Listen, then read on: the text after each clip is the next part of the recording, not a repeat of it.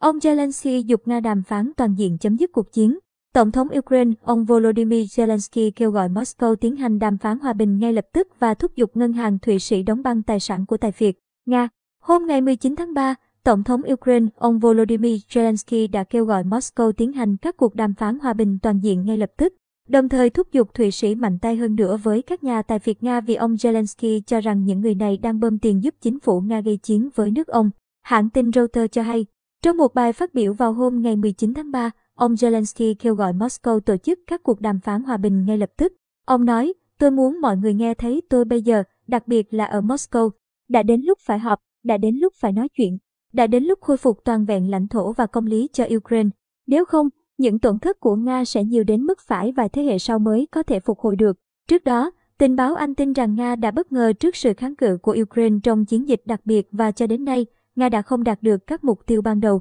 Vài giờ sau lời kêu gọi đàm phán của ông Zelensky, Nga cho biết nước này đã lần đầu tiên sử dụng vũ khí siêu thanh trong chiến dịch quân sự Ukraine để phá hủy một kho vũ khí quân sự dưới lòng đất ở miền Tây Yêu. Trên, đây là tên lửa siêu thanh Kindle tối tân bay với tốc độ siêu nhanh, có thể tránh được sự phát hiện của hệ thống phòng thủ tên lửa. Trong một bài phát biểu khác gửi tới những người biểu tình ở thủ đô Bern, Thụy Sĩ để phản đối chiến tranh tại Ukraine, ông Zelensky nói rằng các ngân hàng Thụy Sĩ đang giữ tiền của những người gây ra cuộc chiến này và các tài khoản của họ nên bị đóng băng. Ông cho biết các thành phố của Ukraine đang bị phá hủy theo lệnh của những người sống ở châu Âu trong các thị trấn xinh đẹp của Thụy Sĩ. Những người đang hưởng thụ tài sản tại các thành phố của Thụy Sĩ